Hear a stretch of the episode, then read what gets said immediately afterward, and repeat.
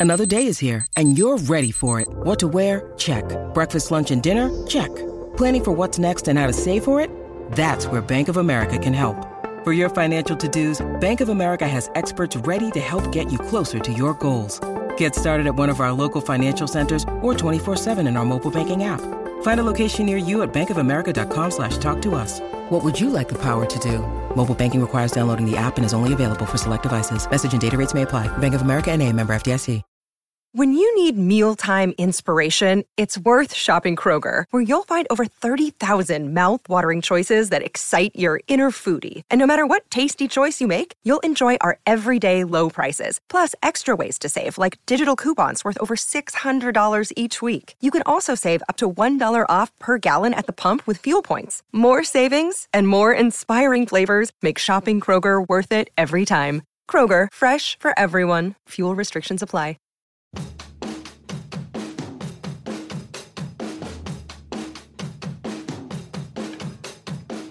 Listening to the Black and Gold Hockey Podcast with Mark Allred, Court Lalonde, and Rob Tomlin.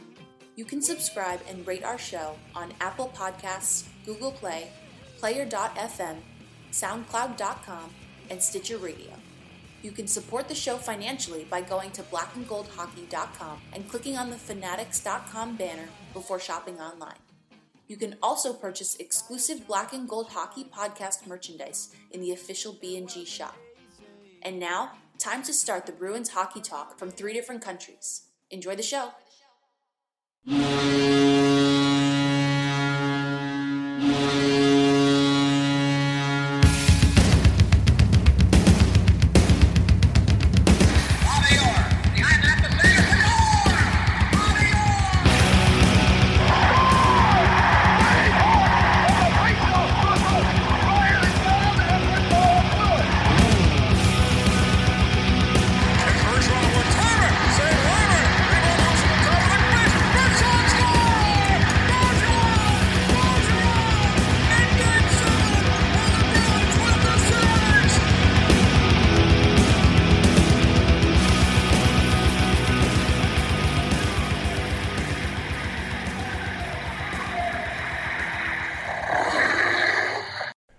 Hey, Bruins fans, welcome back for episode 104 of the Black and Gold Hockey Podcast in partnership with the Athletic Boston.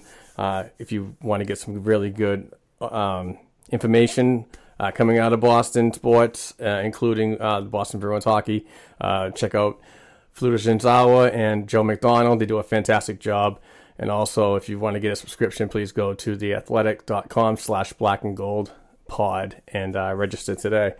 we got a jam-packed show. We have uh, Court and Rob back for another week of uh, Bruins Hockey Talk. Uh, welcome. Uh, hopefully, you guys had a good week. Mine. yeah. It's uh, it's been a bit of a brutal week for hockey, but other than that, it's been good. Yeah, was... yeah, I've been good. Nice. Um, let's just get right into it. Um, last week's games. Uh, started the week started off good with the uh, Bruins playing the Ottawa Senators on the road, which which topped off a four game road trip uh, with a convincing four to one win over the Senators in Ottawa. Uh, Tuukka Rask uh, getting the win there, and jumping to Thursday at home, uh, a very good win for the Boston Bruins against the Philadelphia Flyers. Yaroslav Halak in goal and gets the shutout, his second of the season.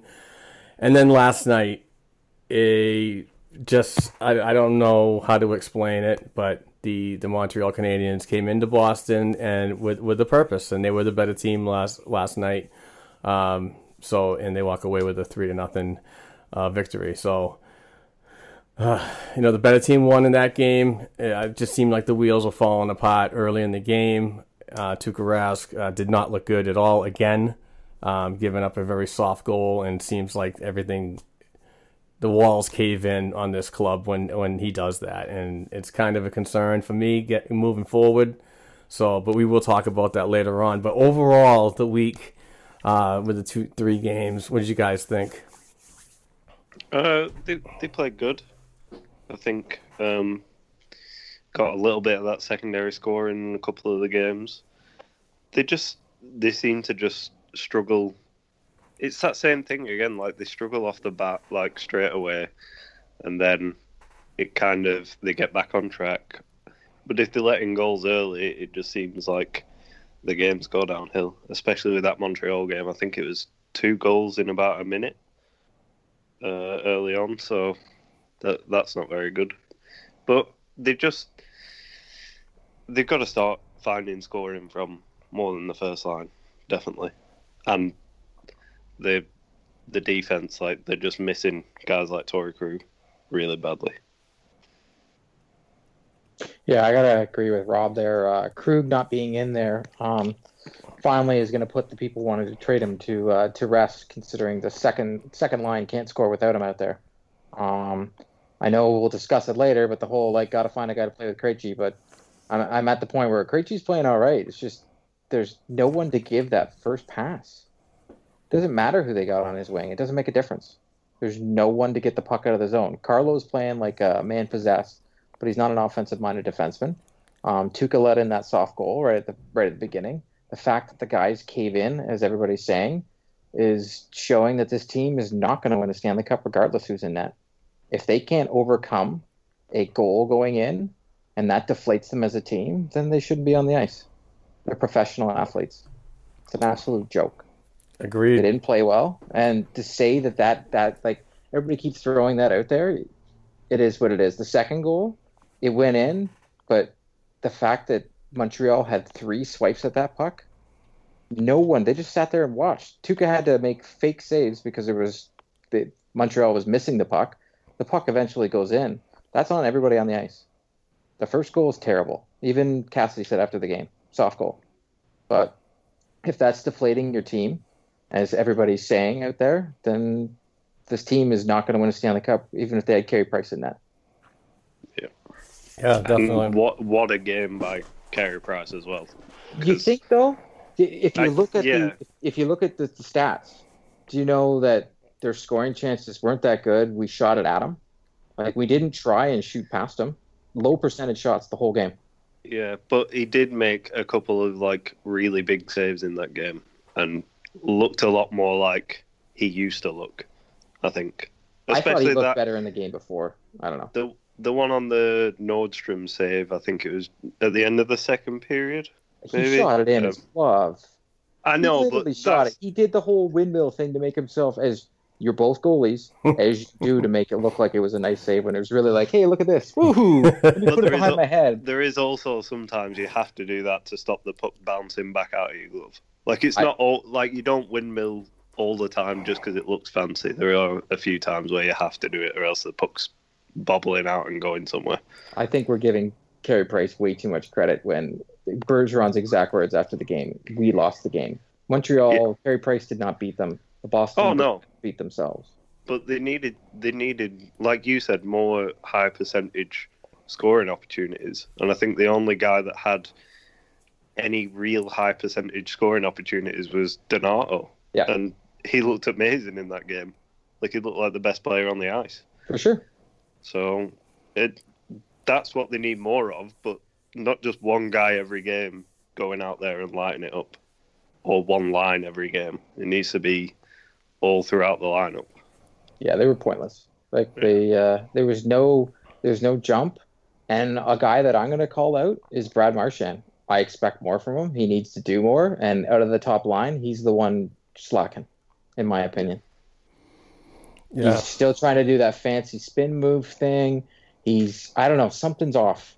His game is It not just- there. Maybe, maybe he has to do stupid things.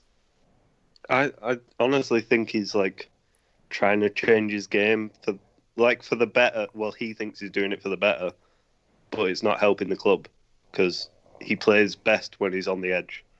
Yeah, because he's But- ter- he's not looking like himself out there. Yeah, like how how many assists does he have this season? Like unselfish assists as well, like where he can shoot the puck but he passes it.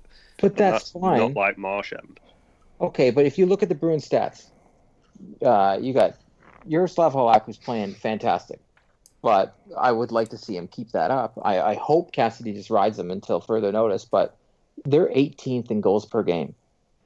18th in the league. You're not going to win hockey games. Like everybody last night, they were all over Tuukka. Yeah, you know what? 100%. He let in a soft goal. but I don't care. And as you know, I always say it. If you're not getting a goal in the game, that's on you. Definitely. It's on you. Like, if they if lost two one, then it's Tuukka's fault they lost the game. They lost three nothing with an empty net goal. It's not his fault they lost the game. Yeah, you can't expect teams to win with a zero on the board. Like it's never going to happen. And, and I think you guys got to hear the Canadian announcers. They were mentioning how Boston Bruins penalty kill, which is 14th in the league, is terrible Yeah. They're for the Boston Bruins. That's on the- terrible. yeah, and when they're depending on Chara and more Carlo this season, I think Yeah. Carlo's been the better penalty killer. Yep. I, like you, you're expecting him to do all this penalty killing, but he's also your best five on five defenseman out there. And if the guy is giving his all in the penalty kill, you can't have him back on the ice 20 seconds later.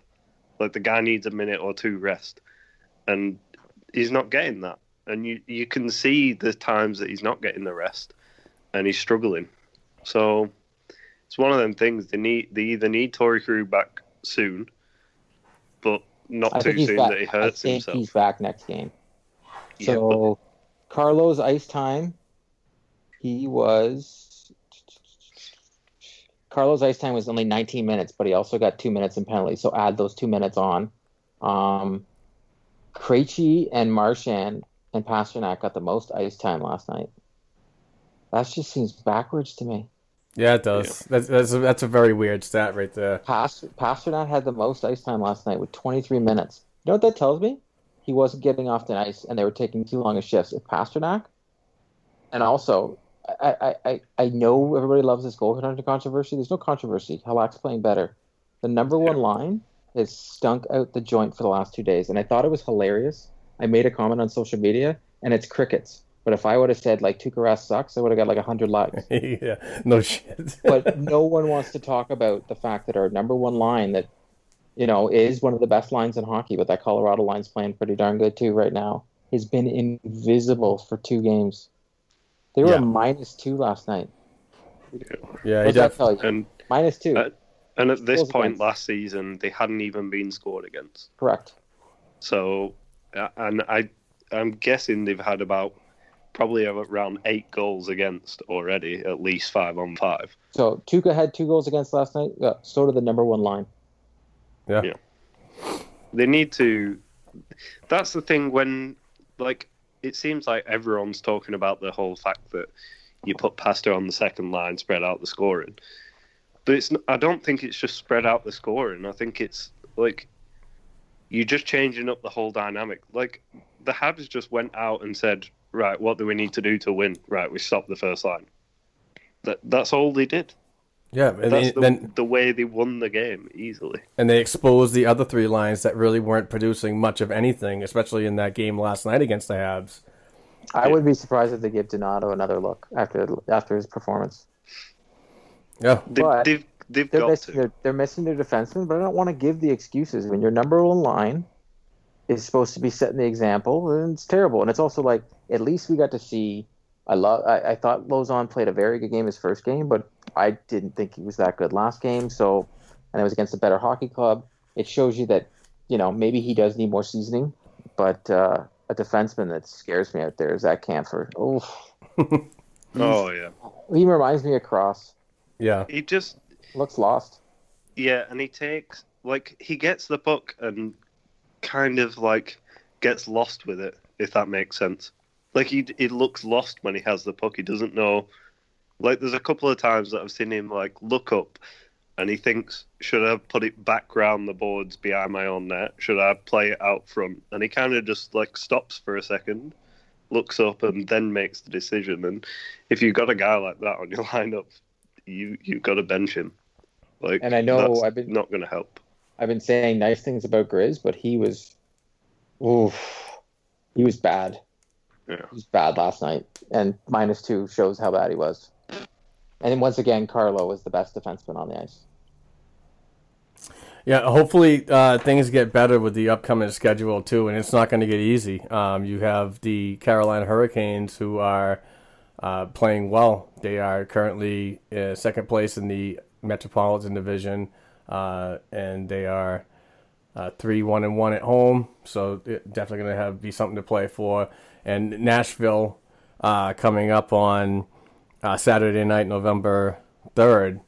Uh, They seem to play well against Nashville. yeah, Don't know why. yeah, and that, but Nashville is uh, technically leading the league uh, with 14.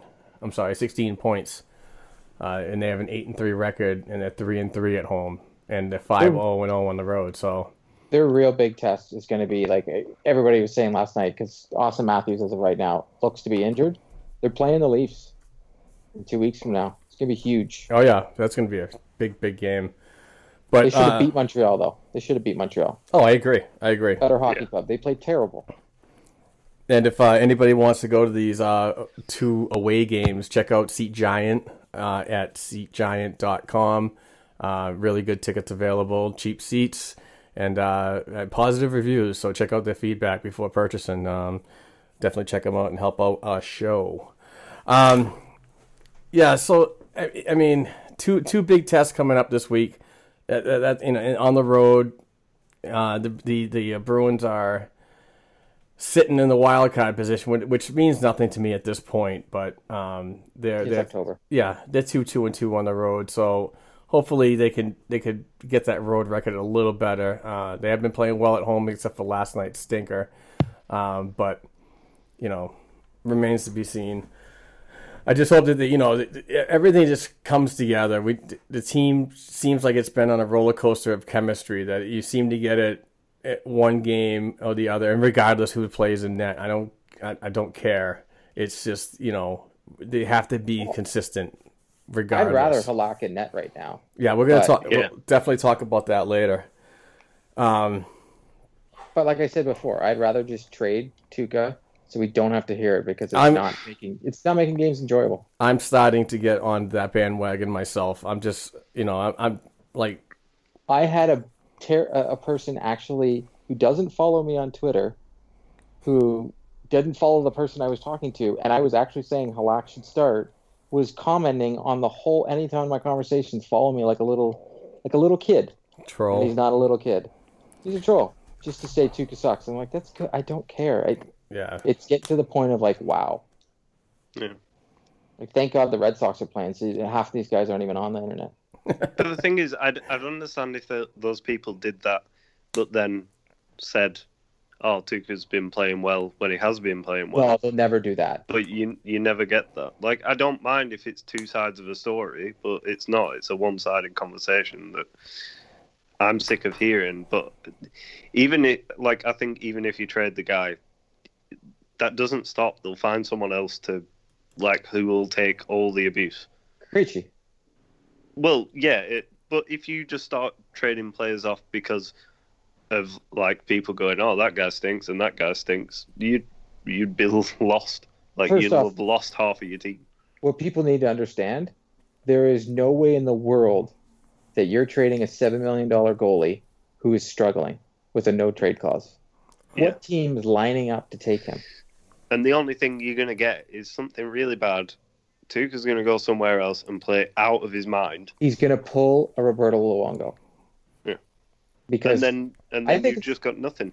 I think it's time for him to go, and not because he uh, because of his skill set, because of the fan base. It But comes is a time. It comes a time where you can't. I honestly think he's not playing as well because the fan. It's getting to him. If if he, regardless whether he ignores it or not, it's it's there. You have a guy like you know I respect him as a, a writer, but a guy like Joe Haggerty who's in the room a lot. There's no way Tuukka doesn't know that this guy goes out of his way to make his life miserable. Oh, I'd I'd give certain people a slap if I was in that dressing room.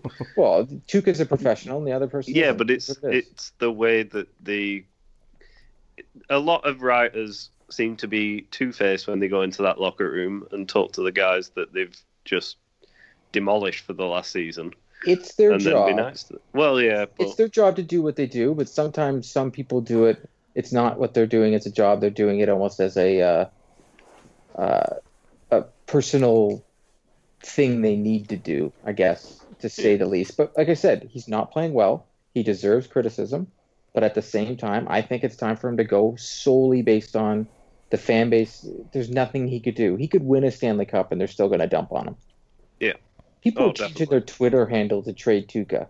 well, like, come on, people. You understand how hard it is to trade this guy. But at, the same time, it's the same people who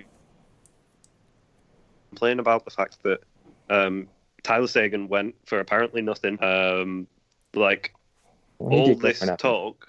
Well, not nothing, but still, it wasn't good. Uh, but then, like, they talk about that, but then you're going to give up Tuukka for the same amount because there's, like Seguin, there seems to be a problem. And if, like, the league goes around and says, oh, well, is he going to come to us and be like that? We don't know. So you get paid less. And then when he turns it around, the same people will be going, "Oh well, Tuukka went for absolutely nothing. Look at the GM doing the same." Blah blah blah. Just it. Oh, um, yeah, I'm sick of it now. It, it's, Yeah, like I said, it'd just be easier to get rid of the story. And yeah, honestly, it I- just never ends. it doesn't. Yeah, and it won't. And and Joe and uh, Joe uh, Joe Mac from uh, Joe McDonald from the uh, the Athletic, he brought up. Um, he, he's like, I'm not trying to make excuses, but many goalies are saying this. Jake Allen in St. Louis, the changing of the goalie equipment is making them having to learn their position. I, I know some goalies are making the stops, but even Carey Price, who posted a shutout last night, complained about it after the game and has complained about it on a regular basis, saying it's harder for him to know his angles in that this year because his equipment is different. I'm not giving Tuukka excuse because he played well last year, but he has not played. He's had one, like I said, two good periods so far this year. Well, I've done it before where I've worn like a smaller chest piece than I've had on before, and it totally throws off your game because you think you like you think your arms are against your chest, but they're not. And then the same thing with pads. If the pads have got thinner and you think you you're hugging the post properly, and you're not, well, like you get a goal like last night. Well, Yeah. that goal was bad though. It was bad. It was He's, real bad. he's given up a couple of those bad ones too, and, and there's no excuse for that. And it, the thing is, he's changed how it like. This is a bit of goalie talk, so probably no but he one's going to doesn't. To be honest, this. he doesn't owe us an excuse. Yeah, Yeah, exactly. but he used he used to do the um, like the reverse VH, like on the post. So you basically you put your you put your pad that's against the post inside the net, so you like straight up against the post, and that blocks off the angles. He doesn't do that anymore. He seems to put his pad up against the post. yeah, outside v- of vertical, vertical along the Yeah. post. Yeah, and it's just not working out. It's just like leaving way too much daylight that these these superior shooters are are, are looking at, and and you know Brendan Gallagher, uh, unbelievable. superior shooter. Yeah, you know, but he found a hole, and he he he broke away from the defenseman on a really nice stick play, and then just fired a shot on net, which was like you know a little goal line extended, but still, that's a goal that should be stopped. And Yep. When when I believe same when the uh, team sees that, it's that's when they go, oh man, not again, and now we're gonna have to come from behind, and it's like swimming up water. You know, it's just Is it though? It's one nothing. That's this is what I'm trying to get at. It's one. Everybody keeps saying that, last, and I get your point, Mark.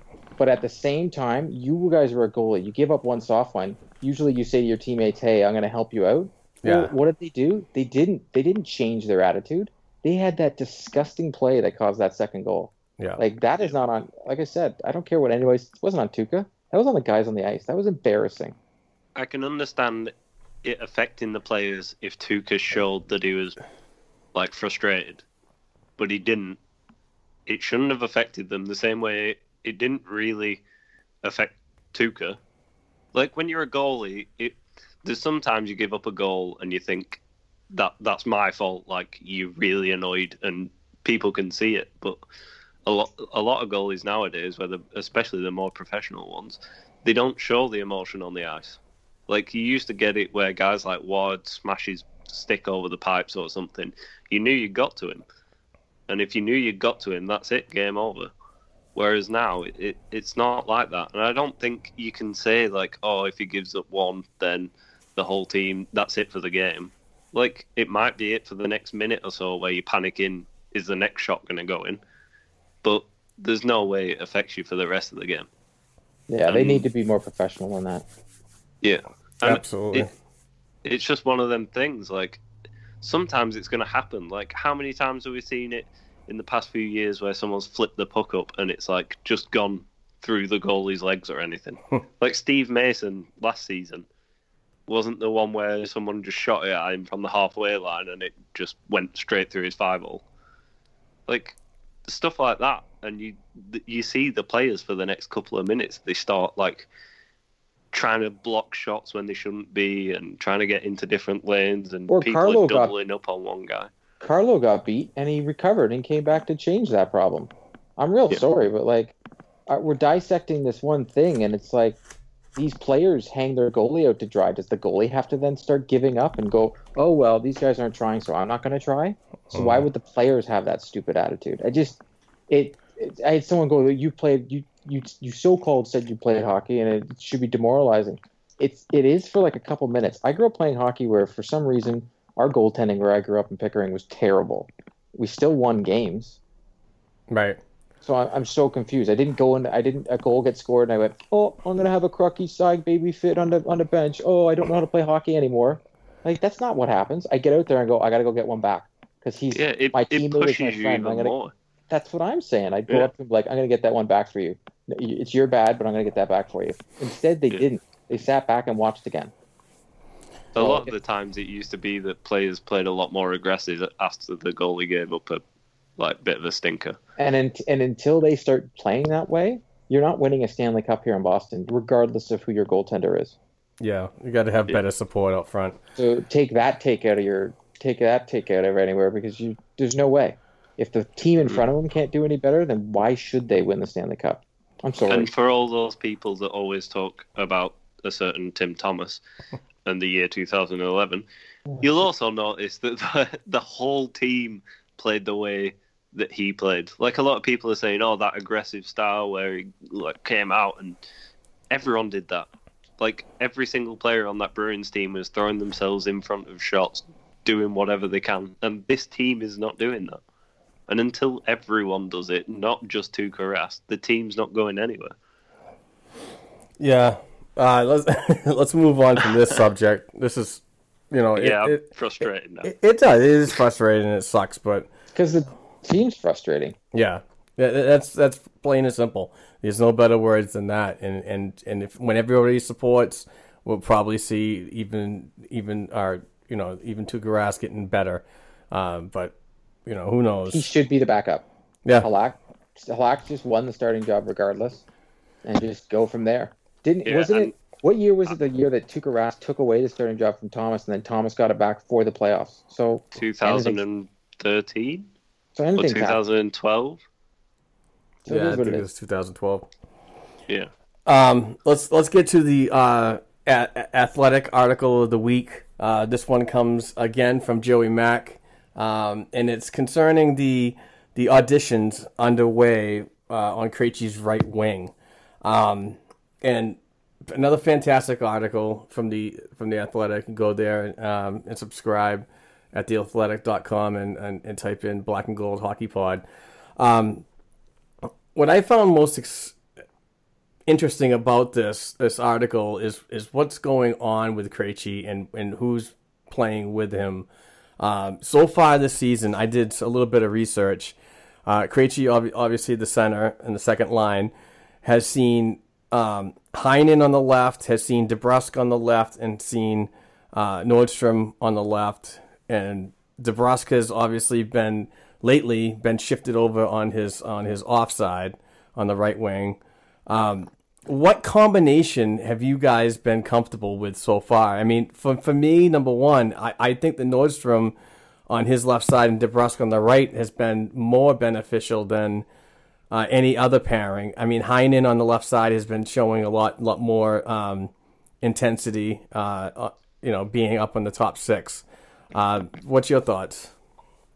Uh, to be honest, there was one guy that I wanted to see go up there just because everyone says, oh, the big body, blah, blah, blah, blah, blah, blah. The whole excuse thing. Um, like, I, I want to see them put Acciari on his right. Why not? They, they keep saying they want someone heavy and this big guy to go around throwing checks in the corners. Just throw Acciari there then. Why not? Shoots right. I, I'd try it out just for once. But like you said, I think the one that's worked so far is Nordstrom on the left, uh, and DeBrusk on the right. That's the only one that's looked like they're uh, they're a threat, really. And Nordstrom's been surprising when he's been playing with him, so I like that. Well, remember, I I think it's I think it should go to whoever the fan base thinks is garbage is actually good. yeah, the Some of the reverse. fan base, sorry, that's just the way it works. Because Nordstrom, everybody lost their mind, right? well, yeah. Oh yeah, when, when they signed him, yeah. I would love to see Bjork get a shot and see what it's like. Yeah, I, yeah. You're definitely going to see a lot of different players until the, this until Krejci gets some chemistry with some somebody. But you know, it is what it is. I mean, th- this is how this is how secondary scoring is going to happen. Is when you find somebody comfortable. And, and I know that this is going to be an ugly narrative, but you know, it it, it just doesn't seem like Krejci's seen a playing partner up to what he's had in the past. And and obviously that's that's kind of strange for me to think about because he is getting he is like the second or third oldest on this team right now. So it's not going to get any better with in my opinion with any of these guys unless he steps up his game. And he has been playing well lately. And that might be intuitive to um, you know these different pairings that are going on, but um, I don't know. I mean, when you look at this article that Joey Mack wrote, he, he got uh, you know talked to Loui Eriksson. I know this is going back, but you know um, he says um, that Krejci's a smart player. He can see the whole ice really well. He makes those plays that most guys can't do, and you have to be ready for it. He's smart. He's a smart centerman that can make plays. He plays in the system for a long time and has almost like Patrice Bergeron. Bergeron is a special guy, but Krejci has learned so much from him. So I just want to see consistency. You know what I mean? Uh, when you break it down, we need that extra scoring, and and like like last night's game, that that was definitely needed. So I'm not saying that we should move the Pastrnak line just yet, move him down to the right wing like so many people suggest. But to find somebody like that and play with him, and I'm on. I, I wouldn't mind seeing Acciari getting a shot there. It couldn't hurt. It's early. Yeah, but it, it, the thing is, it's just like a bulldog. Like you just let him loose, take him off the lead, let him go attack some people. Like, I. The thing is, it's never Krejci that says that he needs a big guy on the wing. Like I've never heard anyone actually interview him and him say, "Ah, well, I haven't got the right teammates. I need a big guy on the wing." Like, has anyone else seen that? 'Cause No, because he's more of a professional than that. Yeah, but I don't think even behind the doors that he's been like, oh no, I need, I need this big power forward to work. Like I, I don't get where that whole came from. I think it's just the whole Milan Lucic. Yeah, thing. it's the past. It's it, people are living in the past. They see how he played with Lucic and how he played with with Horton, and that's how they base their narrative on. It, it just it, To be fair, I I would put um, DeBrusk down on the third line. Um, that adds some scoring on your depth. If he gets to play against third line guys or fourth line guys, he might produce a few more goals. Uh, and then I'd put Bjork and Donato on his wings and have Krejci in the middle. And then you've got a, a guy who can slow the game down, but also two massive, speedy guys that can receive an outlet pass and do stuff. I'd try that out. If they're thinking about moving the lineup about, why not just go with something like that? Like, I don't get why DeBrusk has to be on his line. because he's good. Well, why not put DeBrusk, Pastrnak I- on I Krejci's line and DeBrusk up on the first line? No, there you go. I just couldn't take DeBrusk. I, I wouldn't want him. I'd want him to get more minutes. I think he's he's earned it. Yeah, I think. But I, I like I said. Why hasn't Bjork got a shot? He's played fantastic. But maybe you know what? Cassidy knows something we don't know. Yeah, but like you could put Pasta, uh, Krejci, and Nordstrom together, and they're all playing in the right positions, and then you put um, DeBrusk up on the first line. yeah, Why not? yeah, it's not a bad idea. I mean, I'll I'll send a mental message to uh, Cassidy. nice. If you enjoyed this week's Athletic.com article of the week on our Black and Gold Hockey podcast, head over to theathletic.com slash black and gold pod and sign up today. You could save up to 40% off a yearly subscription and get unparalleled Boston Bruins coverage from local writers such as Joe McDonald and Fluto Shinzawa. You also get access to many other popular professional sports by signing up at theathletic.com slash black and gold pod. What is The Athletic, you ask? TheAthletic.com website is a subscription based publisher of smarter sports coverage for die-hard fans. The model is simple no ads, no pop ups, and no autoplay videos that can be very annoying. Instead, readers subscribe for authentic, in depth coverage written by journalists who know their team inside and out. Please go to theathletic.com slash black and gold pod today and be a part of the future of sports journalism. All right, moving on to the next subject, and, and after that uh, discussion about Krejci and, and and line mates, well, future line mates, um, we're going to move on to a next topic, and and that's obviously the uh, Urho Vaakanainen concussion. Uh, playing in his second game, gets elbowed by, I believe his name is Mark Borowiecki. I probably hacked that really bad, but um, I, I, we just call him douchebag. yeah, that's I think yeah. he's called Borowicki. Borowiecki. Um, it, very, very uncalled for play. Um, you know, you, you play the puck to the whistle. Urho Vaakanainen was coming in to possibly get some scraps in the crease, and uh, Borowiecki um, just elbows him right in the right in the head, and it was totally uncalled for. Uh, I believe the suspension was, um, and it was probably because of his his previous um, history didn't get more games. I thought he uh, two to three would have been more efficient, but um, he gets one game. So, uh, and obviously, this is never good to anybody. I hate when people get concussions, especially the teammates uh, of the Boston Bruins, which we cover. Um, but this, I, I, what I'm more afraid of, first and foremost, get well back. Absolutely, that is the first thing. Is is is your health. But the second thing it worries me though is when a player comes into the league so early like this. Remember what happened to Bjork last year? You know, he got he got hit, he got his bell rung probably twice, if not it was a high shoulder injury and a concussion. Is what is you're going to expect from him after something like this happens? Is this something that's going to, you know, uh, go against his confidence in the future and, and you know Uh, I, d- I don't think it's going to ruin his confidence. I think he'll probably play the same. It's just like he just came up against one of those guys that's going to do something like that, and maybe he doesn't crash the net as much anymore when there's scrappy things to be done. Maybe he just does the old Patrice Bergeron and stand around the outside and wait for the puck to come out. But it it was one of those things. Like when I watched it back, I don't think he had the intent to like fully wipe him out. Like the way that he described it, of saying he was making sure that the players around the net and the goalie was safe, went to put his arm up to kind of protect it. And yes, he forced himself a bit, but I don't think he intentionally put him down to the floor head first.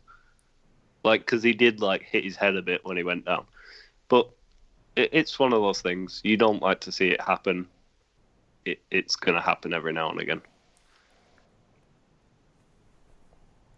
Yeah, I, I, I agree. I don't know what else to say. I, I agree with Rob. I, I guess I should disagree, right? Well, how about the uh, Jeremy Lauzon call up? I thought that he played well in his first game. I know we probably touched on it a little earlier, but uh, seemed like he was pretty comfortable, read the ice really well, strong in his defensive zone. Obviously, not the case in the in the second game of his career against Montreal, but um, positive signs for for his um, his development moving forward. He gets a taste in the NHL. And surprisingly, I thought, I you know, as a person that watches the Providence Bruins on the regular, um, he has been the better player over, um, you know, same year draft, uh, different round, obviously. Uh, Zboril, who was taken first in 2015.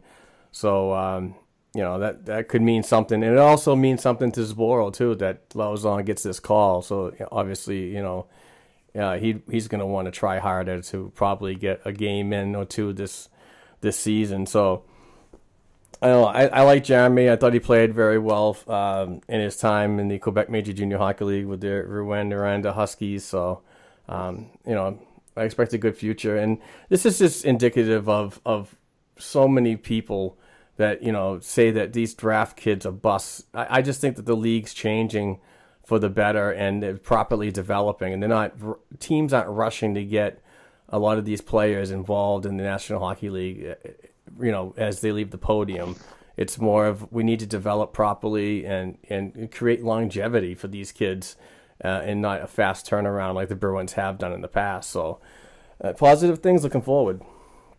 Yeah, I think like obviously needs a bit more time. Um, the main thing with Lauzon coming into the Bruins was he was a really good leader where he was, um, really good in the locker room, really good out on the ice. Um, just he just needs to learn to calm down. I think I, that's going to happen though in your first couple of games in the NHL. I think you're going to be a bit excited and a bit lost, but like he he looked all right. It's nothing special. I don't think he did what Vaakanainen did coming into the season. But I, I also don't think he's that type of defenseman that is going to be really flashy and uh, show a lot. I think he'll be more like one of those guys that you don't hear his name that often. He's just the type of defenseman that's going to sit back and get the puck and move it up the ice. So um, I think another couple of years in the AHL won't do him harm. Like everyone's got this expectation of if a player gets to 23 years old and he's in the AHL, oh, that's it. He's a career AHL, or he's never going to make it up. Um, look at Michael Kempny for the. Uh, I think he was playing in Washington. He didn't come into the league till what around 30. I think he's 32 now, maybe. Like guys can make the NHL later on in life. Uh, the NHL, sorry. It's I I just don't get the whole thing. I think we leave him down there and just let him get better, and hopefully he does that. Yeah, I, I said earlier I thought he played well the first game, and then already people were like, "Well, he can stay up, and Vaakanainen when he comes back and go down." I think is going to be the better defenseman, but uh, he's he's probably still needs some seasoning in the AHL, but it showed that he can play mm-hmm. up here, so that's a good thing. He didn't stink out the joint. Yeah, I think he's better than Kampfer, but uh, yeah, definitely. I think a lot of people are better than Kampfer at this point. um, how bad is this wow. team missing Torey Krug? I mean, uh, extremely bad. You could definitely see it on the power play. It almost seems it's, like it's not just the power play though. No, I know, it's I know. Like, even even strength, yeah. you know. The the guys just need to like I, think what would be good is if they kind of molded a guy to be like Torey Krug in case Torey Krug goes down. I think they have those type of guys in Grizzly and Vaakanainen, but I think they need they definitely need to get better in it. It it it's just hard when you've got one defenseman on the ice who's so good at moving the puck up the ice and bringing up the tempo of speed. Uh, and he does make the game faster, and I think the Bruins play better when the game is faster. So it's just one of them things. Like, you, are you gonna are you gonna be able to like survive without him during the playoffs? Because if you look like this during the regular season, you're really gonna struggle playoff time when you've got no one that can hit that breakout pass. So it, it's a scary situation without him. It's going to be even scarier next year when you don't have a guy like Chara if he retires as well. Well, I think Carlo is going to fit that bill of that defensive defenseman, and the fact that they're trying to get Carlo to be while Krug is out to be that guy that can you know score. I'd rather Carlo just be that defensive defenseman. If Carlo could score like Krug, he's a Norris Trophy. Yeah, it's just Krug has that vision, has that first pass, has that vision to catch guys on their toes and see you know, DeBrusk breaking past the defenseman that he can hit him and actually hit him with that pass. And that stuff we're missing. When was the last time you saw a breakaway? Yeah. Think about it. Those are those are Torey Krug type passes. Like Grizz was getting better, but because Krug's not there, he has no one to shelter him. So Yeah. now you're seeing his mistakes. No, that's a good point. Good point. Torey Krug is a lot better defenseman than everybody's giving him credit. There's a reason that the NHL Network put him so high in their defenseman ratings. There's he's a good defenseman. He's also fantastically gifted offensively. Mm-hmm. So him back in the lineup, I think we'll start seeing. You got to understand, like the second line not scoring that well. Well, what line does Torey Krug go out there with? The second line. So it's just you can't expect Zdeno Chara and Brandon Carlo, who are shut down defensemen, to make that first pass. That's not their job. Right. And McAvoy is not there either. So who do you have? You have no one right now to make that first pass. Until someone explains how depleted this uh, defensive core is, you kind of forget.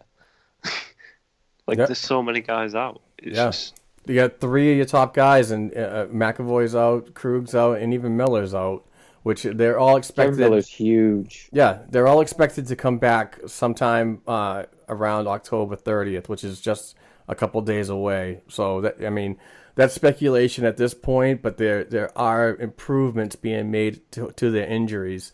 Uh, Torey Krug started skating on his own without the um, the uh, non-contact jersey, so I mean, there, there could be signs of him coming back as as early as Tuesday against the Carolina Hurricanes, along with McAvoy. playoffs- If it was the playoffs, Krug would be in the lineup. Right. Right. So, um, how about I, I like this one. This is a good topic. Uh, when you talk about youth movement and so on, how about instilling a line that involves both Bjork and Donato? And uh, should it should it happen sooner rather than later? yes, it should happen today. This is your to- this is your topic, Rob. So run with it.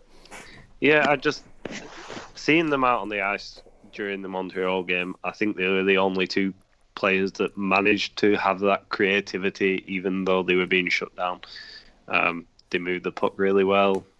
They they just they looked like the best two players on the ice when the first line was shut down. I, I just think they should roll with them, either as the third line wingers or even like I said, moving around a guy like DeBrusk and sticking them with Krejci if he's struggling. Um, they've they seem to have chemistry together. Uh, both guys are just stupidly fast.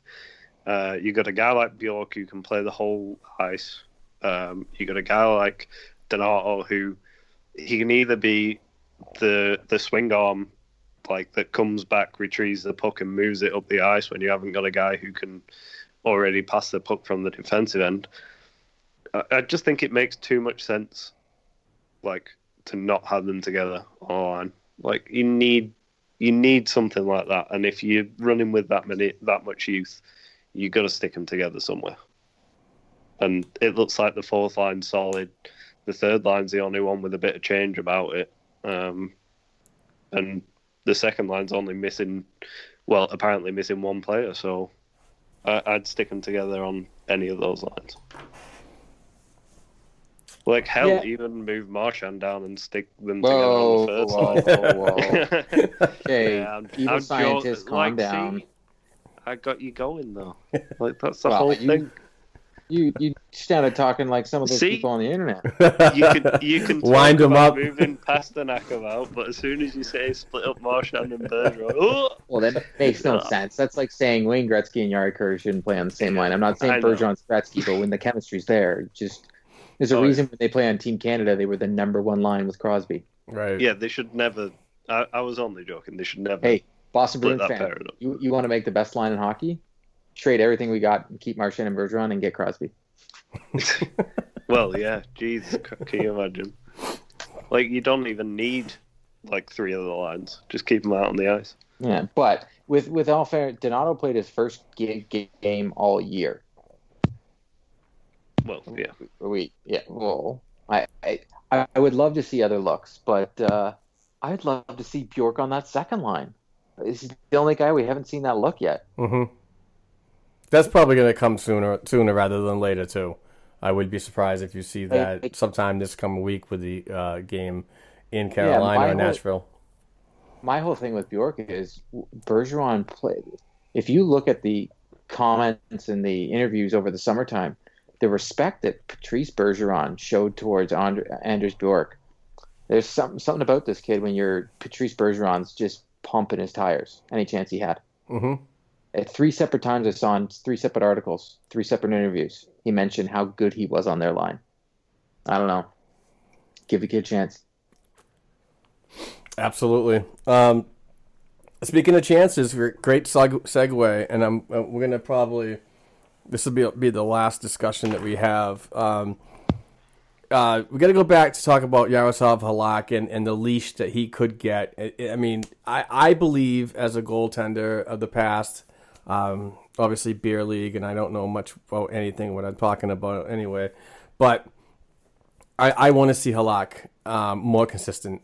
I, I I think this is the same scenario that Tuukka Rask had with uh, Anton Khudobin last season. So uh, this might be the time that you start riding Halak, who's who's been playing fantastic, got good numbers, um, and two shutouts. Uh, so I'd like to see him get a little more cons- consecutive games, maybe even the next two games, and they're so they're, they are a little far apart from each other that you know you could start him and rest him, and then start him, and then and then reevaluate. I know that when the beginning of the season, the coaching staff has you know targeted areas where Rask and and, and Halak are going to play, but I think now it's time to go back to that drawing board and revise the, that idea and start to you know get a plan going for uh, uh, Halak consecutive games to kick Rask in the ass because he definitely needs it. Um, there's no doubt about it. I I understand that some of the goals are you know all on him, but you know something something's going on with his confidence, and it kind of brings me back to conditioning. Uh, Is he, is he not conditioning well over the summer? I don't know. I'm not I'm not with him all the time, but the last and I know he's getting older too. But coming into the last couple seasons, just seems like he's really lackluster effort until he needs to be pushed. And when he's finally pushed, he's in mid-season form. So thoughts? I'm just gonna jump real first because I know Rob, you got a lot to talk about here. So the whole like confidence thing and him needing to be pushed and all thing, I I, I don't even I don't even want to hear that crap anymore. It's it's to the point where I'm just sick of it. I'm real. I, I just don't get it. Hey, I just really think maybe it's time for him to go, and it's solely based on. A lot of times it has to be a perfect perfect fit, and when sometimes when you know you're not wanted in a city, it's time for you to go. Uh, I, I'll use the example again. Roberto Luongo. He was in Vancouver. Fan base thought he was terrible. Everybody was saying he's off his game. He went to Florida and stood on his head. Yep. It has nothing to do with age. I really think Rask needs a change of scenery because there is no conditioning or anything you can have that he can probably not walk around in public without some moron saying something extremely disrespectful that should get them punched in the face for. I don't care that you buy tickets. I don't care. I don't care if you don't like my opinion. But you need to treat these people like human beings. I understand they're professional athletes and I understand the whole thing, but these people are just like you. You get paid to do your job. You want me to come and tell you how much you suck? I don't care. Some like he get paid seven million dollars a year. I don't care that he gets paid seven million dollars a year. He didn't ask for it. His agent did, and the organization was saying yes, and they paid him that money. So if you want to get mad at anybody, get mad at the organization for paying him that kind of cash, True. or get mad at the organization for putting him on a bridge deal. Like I've told a million people, the stupidest type of contract in the history of the NHL. It, it always burns the franchise. Didn't they put him? They signed him to a one-year deal. Signed him to a one-year deal. Same thing they did with Krug. Yeah. They could have had these guys cheaper. You could have had Rask at like four million dollars a year right now, but instead they signed him to bridge deals because they had crazy Timmy Thomas, and they thought, oh, he's going to be fine. Instead, he was up in the bell tower with a shotgun. Like it just, like, come on now. Even even if they signed him for four million dollars a year, you, people would still bitch about it. Exactly. I, I'm at the point where I think the best thing for Tuukka Rask is to not be playing in Boston. Plain and simple. I'm and I think Halak Halak has played well enough. I this this season reminds me a lot of the the Reggie Lemelin and uh, Andy Moog years. Why don't you just play them every other game? Yeah, yeah, I remember that. But right now, my my thing would be I'd play Halak for three, Rask for one. Halak for three, Rask for one. I like it. But I I'm saying trade trade Rask, which is easier said than done. But it's just to the point where he needs to change scenery. He needs to go this situation and go play somewhere else. Where uh, go to go to go to a go to a place like Carolina. He would light it up there. They need a goalie. Yeah, they do. Rob, you ready? Yeah, I just took a sip of my coffee to get ready. Um, yeah, uh, what I said, I think it was like two, three episodes ago on one of the podcasts, um, said that we haven't got a 1A and a 1B thing. Now we've got a 1A, 1B. Like, the way that both guys have played. I mean, Halak's not been the greatest goaltender in the world, but the last what two games that he's played, three games, he's no doubt been the better goalie, and I think now you you have to run with him.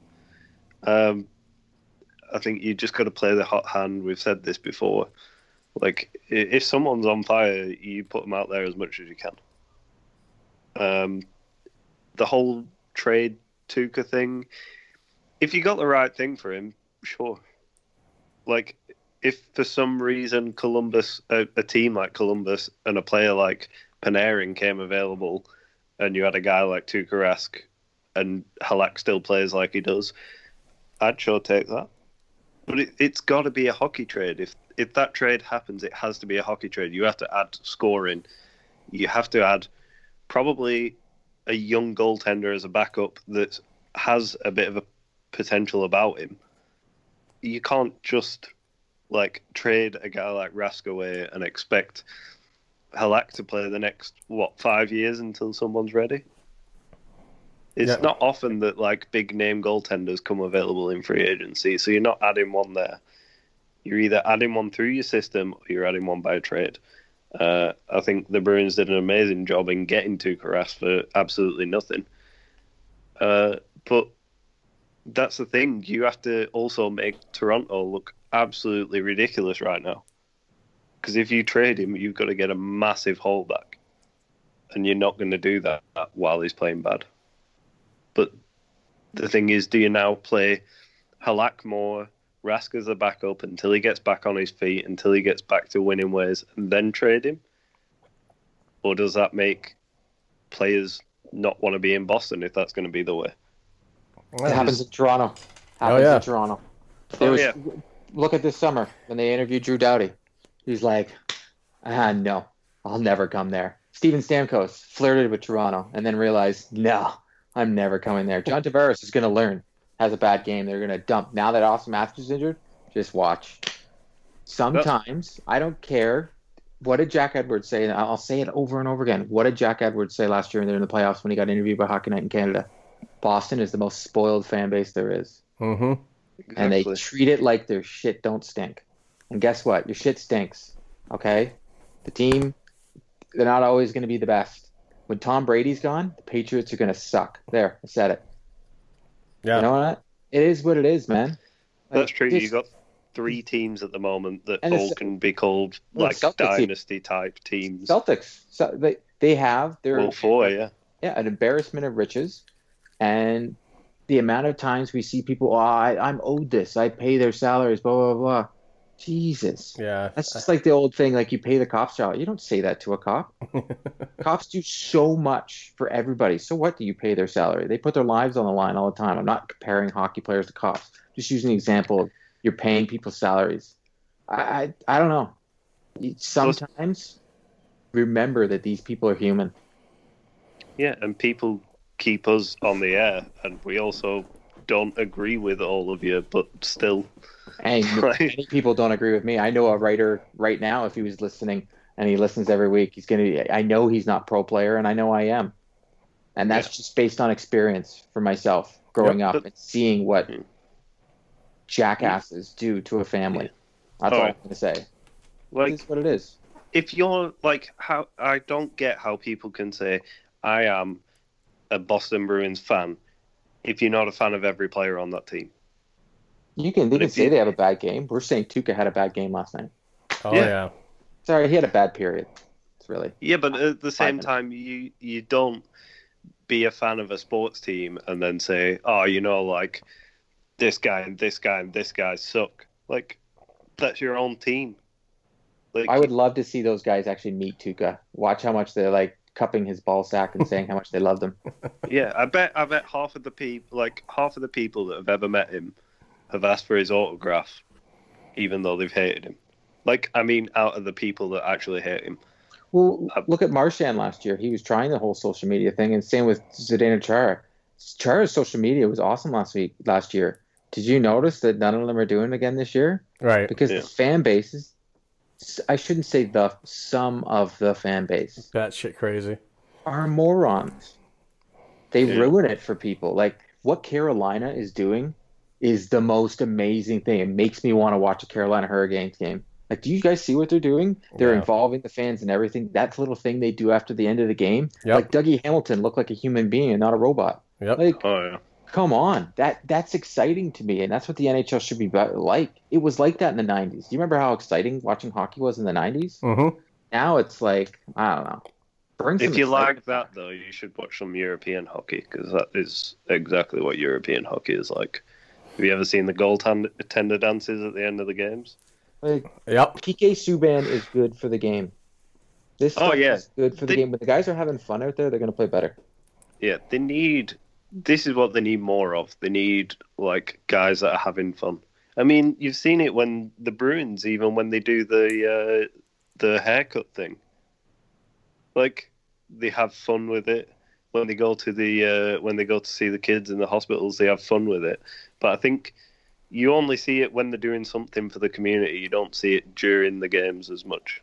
Like I really liked. Someone put a video up on uh, on Facebook, and it was Jake DeBrusk during one of the pre games last week, and he's like singing and like screaming stuff on the ice, having fun, like interacting with people, and you just don't see it enough. Like, I, I wish it was one of them things that the um, they like zeroed in more on when they they show a game. Like the broadcasters should like zoom in on the bench and record these things. It'd be so much more entertaining. I don't know. It just looked like last night from the puck drop, they weren't having fun out there. And when Yeah. last year, when you remember they were on a roll, um, if you watched Behind the B or anything, these guys were having fun. But then you have a guy like Char who was trying to get back with the community, does all these things, posts these great things on Instagram. If you read some of the comments, it's like these people are garbage. Yeah. Oh, go and things. go and check out to uh, uh, Torey Krug's Twitter. Just go in the like mentions of any of his Twitter posts, and it's people being like, "Oh, I can't believe you're injured again." Blah blah blah blah blah. Oh my god, that's terrible. the guy's trying to like get back on the ice to play hockey for a team that you love, and you're turning around and going, "Ah, you made a glass. You smash every time you get off the bench." Like, he, he, like, it's like people who like. I get we've done it a couple of times where you call McQuaid glass Yeah. and like everything like that. The guy can't help breaking his leg blocking a shot. Like in like none of the players ever hurt themselves doing something that they're not meant to do. He's out like, I again, by the way. Yeah. He's out. But I I don't understand people that are like, He also oh, this more guy is injured Spooner. more than anything, blah blah blah blah blah. Like, it just the guys are playing a really stupidly physical game that takes years off their life for our entertainment and their own bank balance, but mainly for our entertainment. and a lot of people dump on them really, really badly, and they Yeah, like stop. Char last in the summertime posted a thing about his kids, and some of the people's comments is just like these people shouldn't even be allowed to breathe. You're, you're just, oh, it's disgusting. Well, you know who we don't want to end stop breathing is our faithful uh, Patreon contributors. Um, we are back with a uh, listener rewards program um, winner this week, and uh, it comes from our friend down in Alabama and faithful Black and Gold Pod listener and uh, website content reader. Hollis Jackson. Hollis, congratulations on you winning a T-shirt from Fanatics. So keep up the uh, good work on the Patreon guys. You guys are doing a fantastic job. And if you guys, if anybody listening out there wants to get more involved, please go to patreon.com slash black and gold hockey podcast and just donate a dollar to uh, help cut the cost of our, uh, cut the operating costs. And um, yeah, we would certainly appreciate that. Um, another great show this week, guys. Thank you very much. Uh, we will have uh, Josh Bemis back uh, in the second hour, so stay tuned for that as we break down the uh, prospect uh, updates for the week and uh, what's going on in the AHL and how the Providence Bruins are are doing or or not doing. So, um, thank you both, Court and Rob, for another exciting week, and we'll talk to you this week and and get back to the listeners next weekend. Thank you very much, everybody. Take care. Passion, talent, development. NCAA hockey offers all that, and its players graduate at a 90% rate. Nick Bjugstad. Backhand score! Wow, what a goal! David Backes. And Zach Parise were stars on campus before the NHL stage. Whether you are a fan or a player, nothing compares to college hockey. Visit collegehockeyinc.com and follow at college hockey. Champions of the college hockey world! Puck gets under the skate of Nicky Petty, and Jack Studnicka, shorthanded breakaway, scores! Tucks it in underneath Cole Ceci, and it's a 1 0 Oshawa lead. Now McLeod mishandles, and Donato tries to make a pay. Here's Donato. In deep, Ryan Donato curls and scores! A highlight reel goal for Ryan Donato. Make something happen. Goes to his left, in front, and that's Trent Frederic on the one-time redirect. Frederic with his fourth, and Team USA now up eight to two.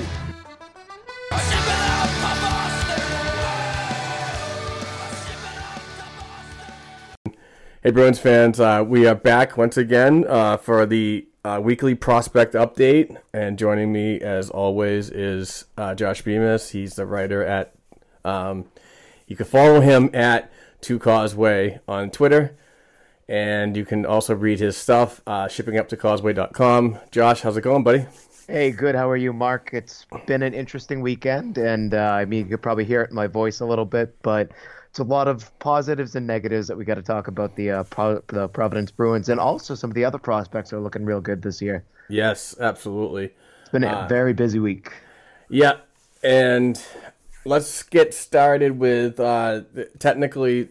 There's one game last week, which was last night, and we're recording on uh, October 28th. So the the only game technically in the week schedule was uh, Saturday uh, against the Springfield Thunderbirds, but we're gonna add another one in because my boy Josh Bemis here is going on his honeymoon, and he's he's going down to Tennessee.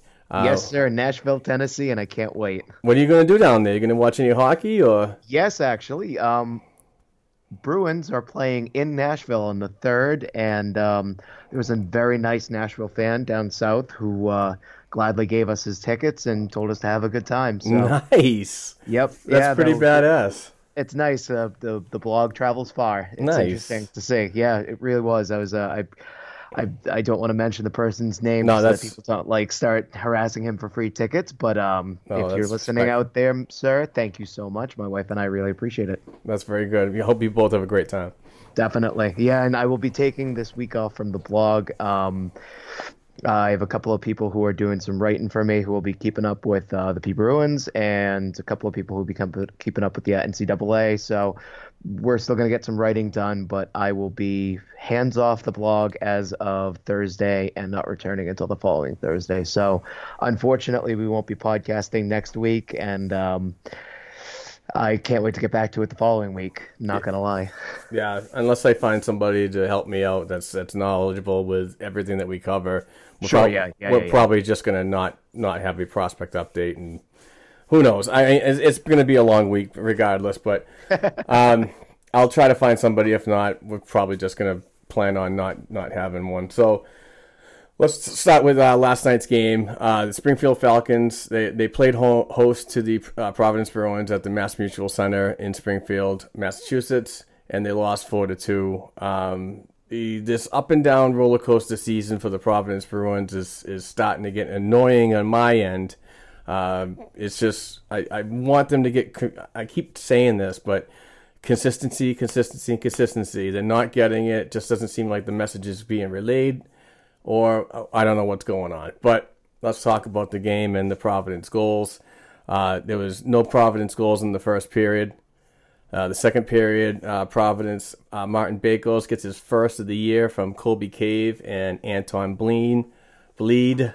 Um, and that was it for the third period. Uh, second period, I mean, uh, the third period, Providence, Jan Kovar scores his second from Solarik and Goloubef. That's a power play at 3:32 of the third period, and that was it for the scoring. Uh, shots on goal, 28 for Providence, 21 for Springfield. Uh, the Providence Bruins have one th- one for three on the power play. McIntyre takes the loss. He is two three and zero, oh, stopping 17 of 20 shots. So, not a very good game at all. Um, nothing to be excited about. Just gotta gotta get gotta get you got to find it. You got to dig down deep. These these kids have way too much talent on paper to be this awful this early in the season. And I know that they don't. They generally get woken up right around the December area, and they start to play for that playoff spot. But you know this this team shouldn't be like this. I don't know yeah, what the problem is.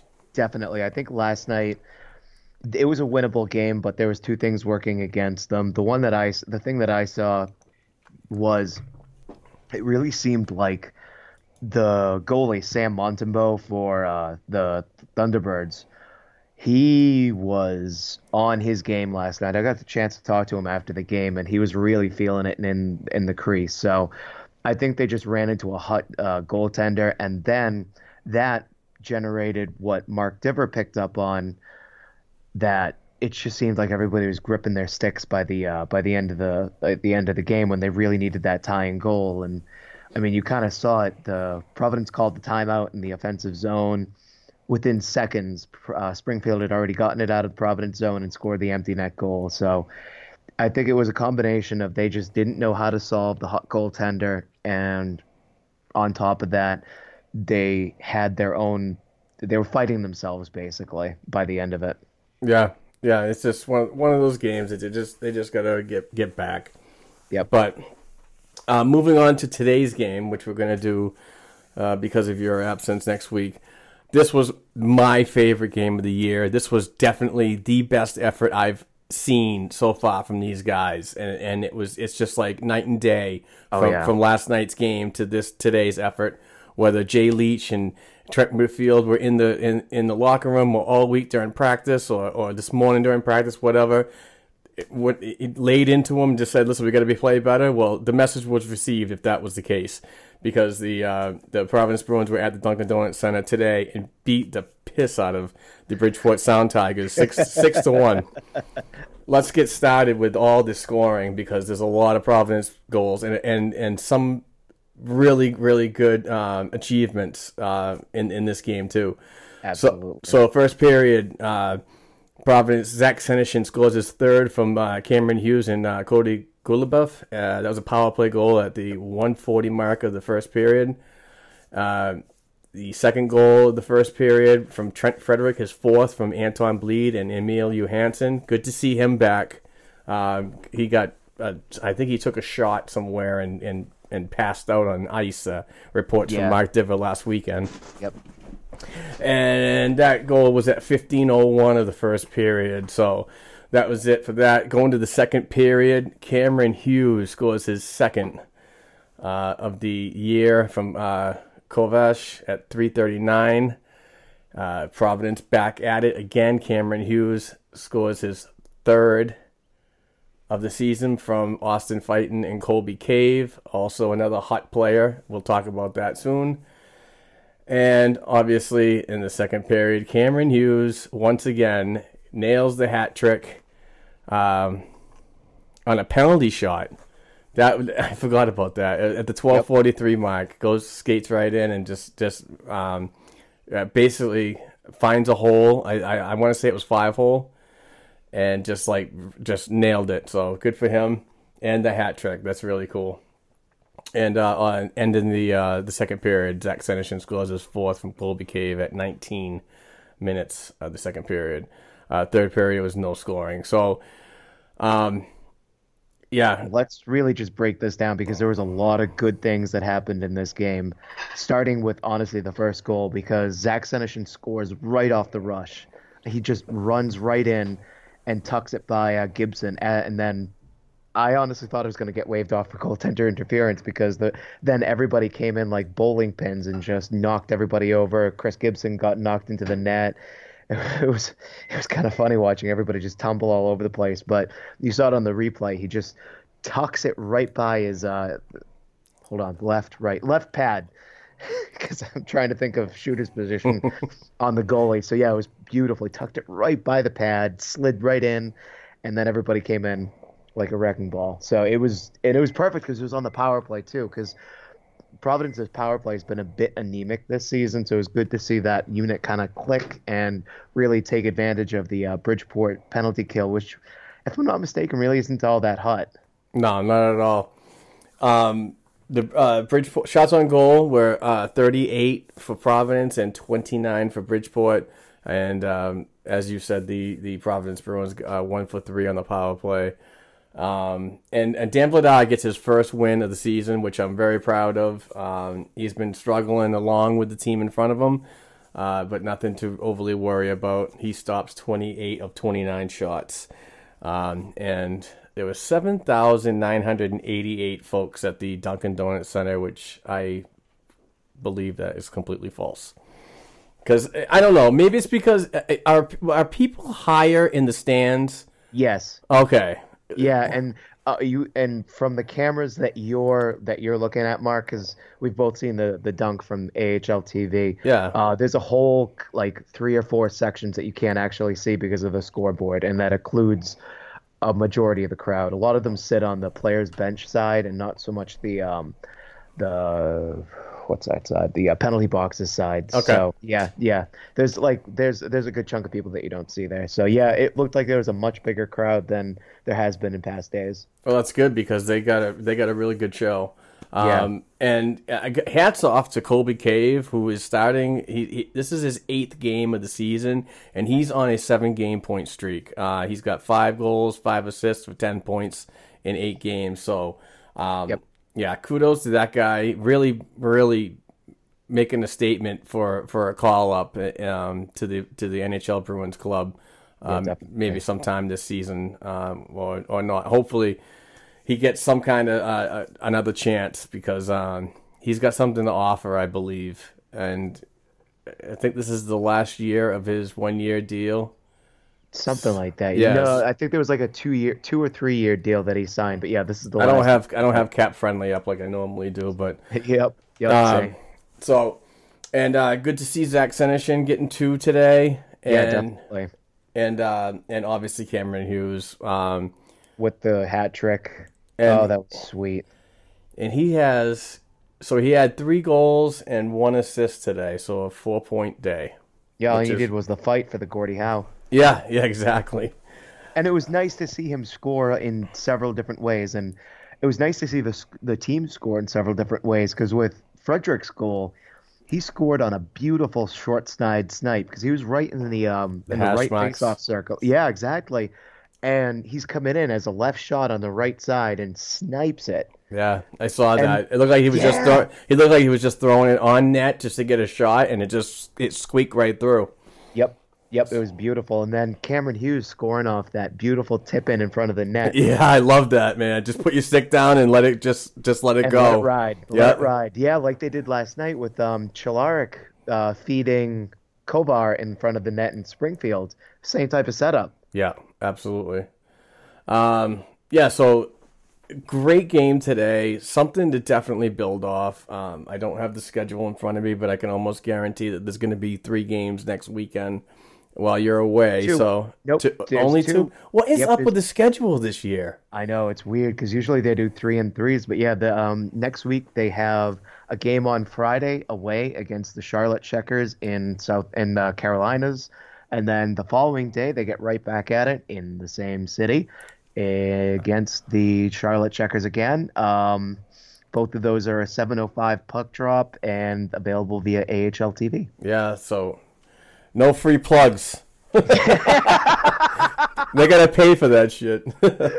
no, um, yeah, it, AHL TV is starting to grow on me. Um, I'm starting to get more and more involved in it. So, you know, I, I, I had my bitch at the at the beginning of the year when it was just, you know, I don't I don't believe the quality is as good as some other some other uh, arenas. Like, I'm sorry, but Springfield Springfield is a dump to me. Not saying anything bad about your franchise or anything like that, but your camera angles are so much better. The picture is so much clearer, but it is what it is. I mean, what can you do for seventy nine dollars? Yeah, it's better than nothing. Yeah, It's exactly. than- and it's better than 150 or whatever it was beforehand.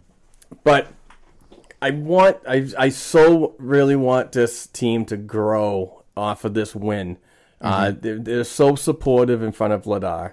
I think that was important that the defense tightened up, really just, you know, did what they had to do, dig down deep and grab something that hasn't been seen most of the season. I know they had probably you know one or two good games uh, this year, but you know, grabbing the third win of the year, I believe, is Yes, is exactly. important. You know, it's it ended. Vlada- Vladar's first win, by the way. Yeah, I knew that. I said that earlier. Oh, whoops. it's all right, but um, yeah. So I mean, it, it's good confidence for him. Good confidence for Hughes. Great confidence for for uh, Senyshyn, who who people continue to hammer on about him being a bust. And you know what's funny is well, before we get into a a lot of the other prospects, it's like Jeremy Lauzon was brought up to the NHL, and everybody saw the first game, his first game, and they loved him. They thought he was very comfortable, very poised, and so on. I I agree with that. But these are the same freaking people that were bashing him because he's not in the NHL yet as a 2015 second round draft pick. You know, it's like this is a, a great example of why this organization needs to be patient on prospects. It's not like the 80s and 90s when you see when you have a high uh, or a high caliber prospect and you need to get him in the NHL as soon as possible. And, sometimes it's a culture shock to them and they don't do very well and produce. And then th- th- that's when a lot of the busts come out and so on. Why did we pick this guy?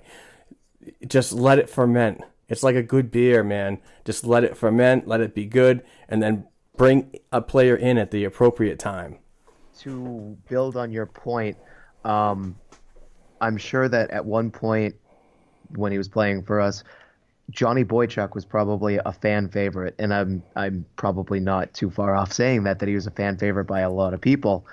Do you know how many years he spent in the minor leagues before he made it to the NHL? Yeah, it's it's it's, it's those. Go back and count those up for anybody who starts to diss prospects like, oh, why aren't they ready yet? Why aren't they good to go? Go look up how long it took some of your favorite players to actually crack the roster. Brad Marchand. Um, Krejci. Patrice Bergeron's perfect, but he spent a year in the AHL because of the lockout. Yep. People go down to the AHL to learn and to grow at their own pace. Exactly. The AHL isn't where you need to win Stanley Cups, as we've harped on so many times. It's where you go to lo- learn, grow, and develop, and figure out what your role in the organization is going to be. Exactly. Uh, so to wrap up the the the games this week, uh, the Providence Bruins now have uh, a record of three five and one in nine games, seven points. They sit seventh place in the Atlantic Conference. So it, it's I know it's still early. I mean Charlotte's up there. It- It's going to be a tough test. Yeah, Charlotte's gonna either They're either- eight. They're eight and one in the season after nine games, and they're on a three-game point streak, three-game winning streak, and they're eight and one in their last ten. So it's not going to be an easy test next next weekend. Both games are at home, so at, at- on the road. But on the road, yeah, Yeah. definitely. It's gonna be a, it's gonna be a challenge, but if they can build off of this week and if they can at least split next week, I think that'll be a win for them because you're right, Charlotte is rolling right now. Absolutely. And let's get to the East Coast Hockey League. Um, I'm reading off of my computer screen because I ran out of ink over the weekend, so I didn't I didn't have time to go out and get anything. So these old eyes are going to have to focus. Um, the Atlanta Gladiators of the East Coast Hockey League. The Glads played three games last week, unfortunately losing every one of them.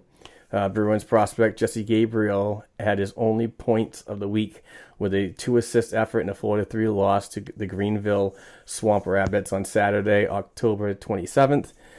Uh, in five games so far for the Glads, Gabrielle has two goals, two assists, four points, and uh, another prospect that's uh, another Bruins prospect that went down there along with him, uh, Joona Koppanen, um, remains pointless in this year so far. So next game for the Glads is Friday night on November 2nd at home against the Norfolk Admirals.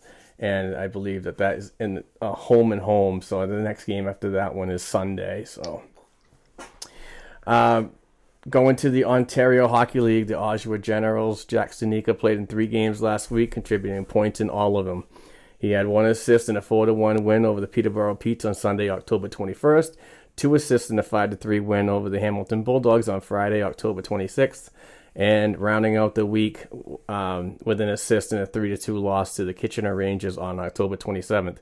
Jack is currently on his longest point streak of the season uh, with numbers in six straight games and has 5, 11, 16 numbers thus far with the Generals, making his and ranking him at 28th in scoring in the OHL. Now, since we're not going to be doing next week's show, uh, Jack got an assist, so now he's seven game. He has a seven game point streak in today's uh, match.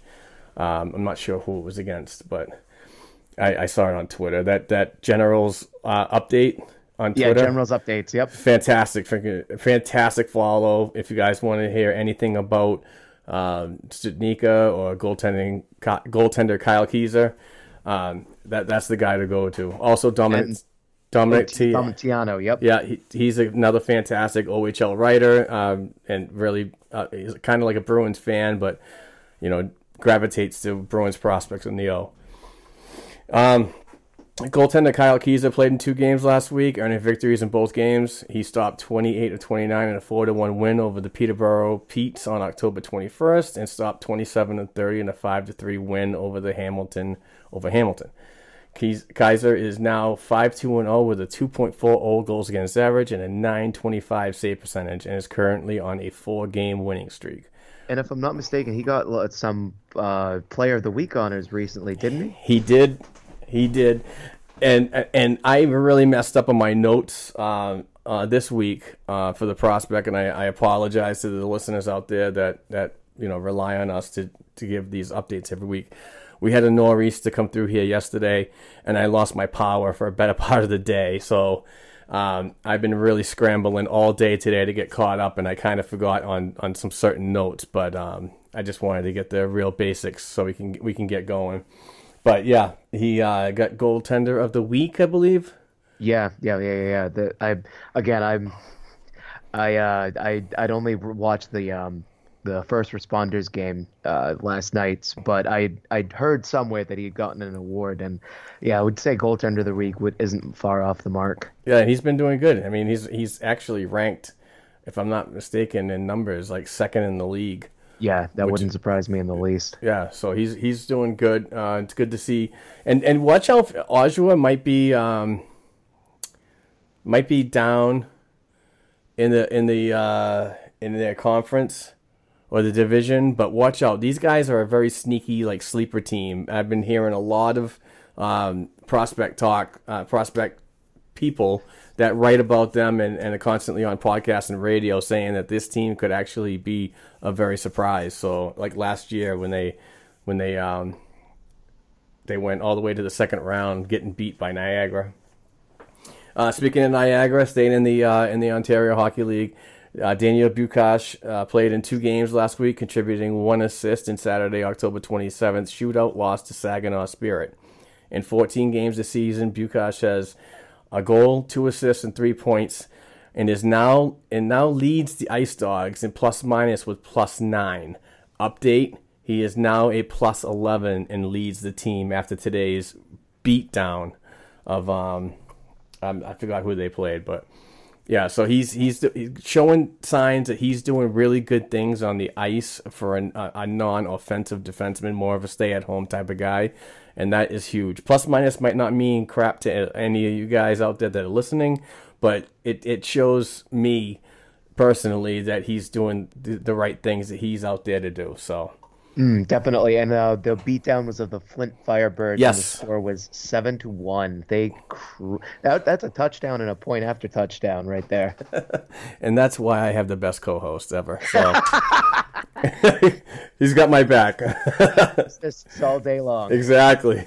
Sauce toss. uh, the the Ice Dogs get back to, um, on the ice tonight, uh, October 28th, against the Flint Firebirds, and then home and home series against the Mississauga Steelheads, uh, starting on Thursday night, November 1st, and home and home against uh, Friday night, November 2nd. Yep, I messed that one up. The Ice Dogs lead the Central Division uh, with a 8 4 and 2 record and 17 points and are currently on a three game winning streak. Make that four. Going to the queue, the Rimouski Oceanic. Cedric Pare went pointless in all three of his games last week, but not but not contributing on the score sheet doesn't mean he did not play well.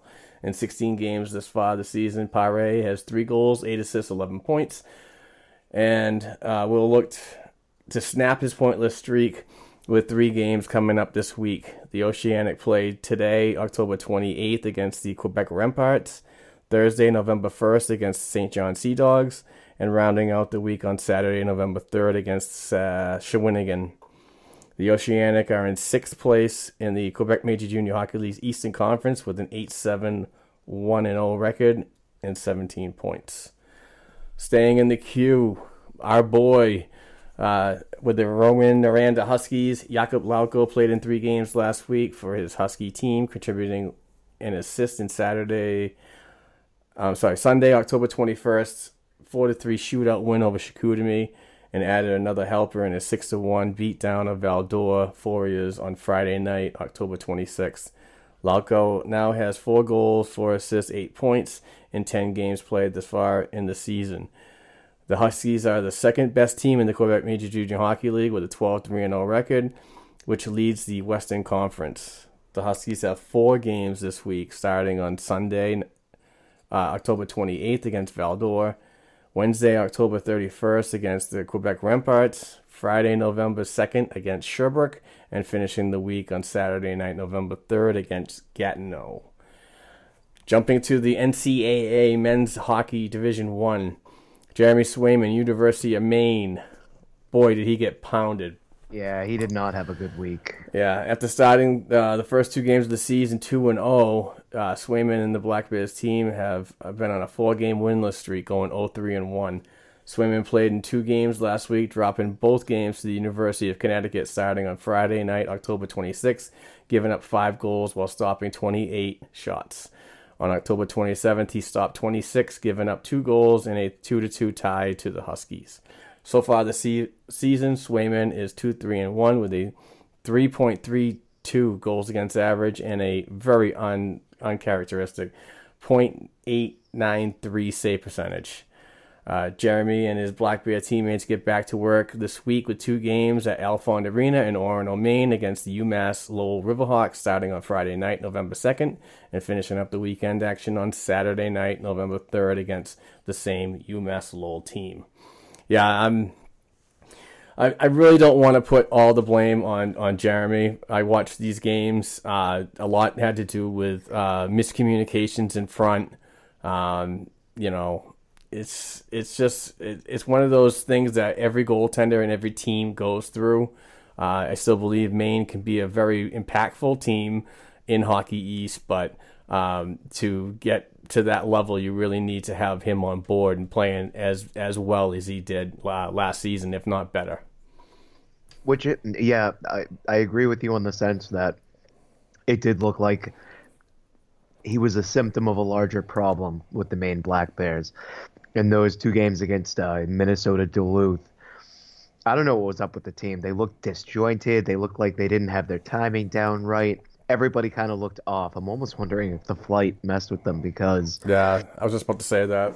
Yeah, because I mean, it's a I think it's a either one or two hour time difference between here and there. So, you know, I I, I hope that's not what it is because that's kind of a uh, I guess an indictment on some some of the ma- the Maine Black Bear players that they should be able to still get up for that game. But yeah, it's it's frustrating because Jeremy's he's he's a better goalie than his numbers would suggest, and I think that this is just like you said, kind of a it's a blip on the radar. It's not something that you really have to worry about or be all that concerned with. And it's the NCAA. It's a developmental league.